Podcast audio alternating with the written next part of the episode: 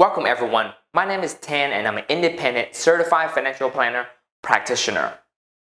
Today, I want to go over why you should be cautious when investing in individual stocks. First, the risk. The company can go out of business at any time. Examples of famous companies that no longer exist or have filed for bankruptcies are Blockbuster, Circuit City, Compaq Computers, Enron, Lehman Brothers, Pets.com, Tower Records, Radio Shack, Toys R Us. Here is a video I took of a Toys R Us stores in San Mateo going out of business.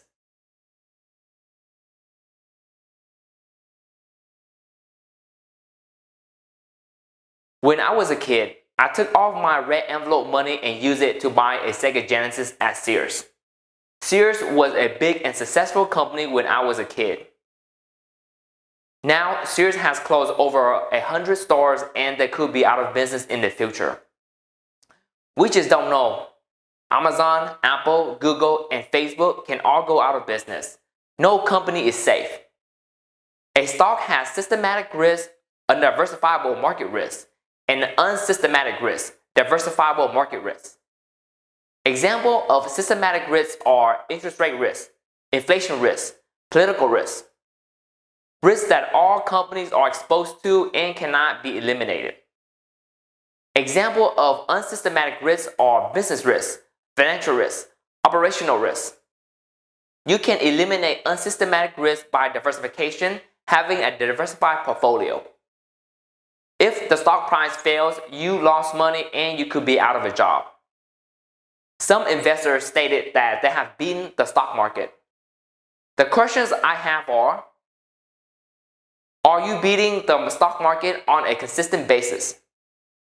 What index are you using? Because if you have a couple of individual stocks that are in different investment categories, you have to compare your portfolio to a weighted index that matches your portfolio.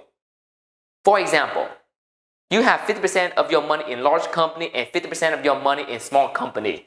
Then you should compare your large company with the S&P 500 and your small company with the Russell 2000. Are you beating the stock market on the risk adjusted return? The biggest advantage in investing in individual stocks is the potential for high returns. An example is buying Amazon at $2 per share in 1997 and it is $1,600 per share in 2019. New minus old divided by old then times 100 equal $1,600 minus $2 divided by $2 equals 799 then times 100 equal 79,900% in total return. You do not get this type of return by investing in an index or a diversified portfolio for 22 years. The number looks good because we are cherry picking a successful stocks, but that is not always the case in real life. Let's look at a bad investment like Kodak. Kodak at $30 per share in 2014 and now it is $3 per share in 2019. That is a negative 90% on your money. To put it into perspective, if you invest a million dollars in Kodak in 2014, five years later, your portfolio balance will be $100,000. If you want to break even going from $100,000 to a million dollars, you need a 900% return. Wealth perspective. Of course, you can invest in individual stocks. Just be careful when doing so because the market does not compensate investors for taking unsystematic risks. You are going against the big companies that have millions of dollars, hundreds of employees, and a supercomputer. Their job is to go to work every day to extract profit from other investors by buying and selling stock against them. We like to say, who is on the other side of the trade? If you are buying, who is selling? If you are selling, who is buying?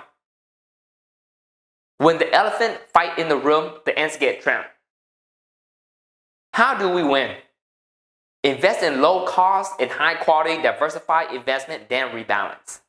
Thank you for watching. This is Tan, your trusted advisor.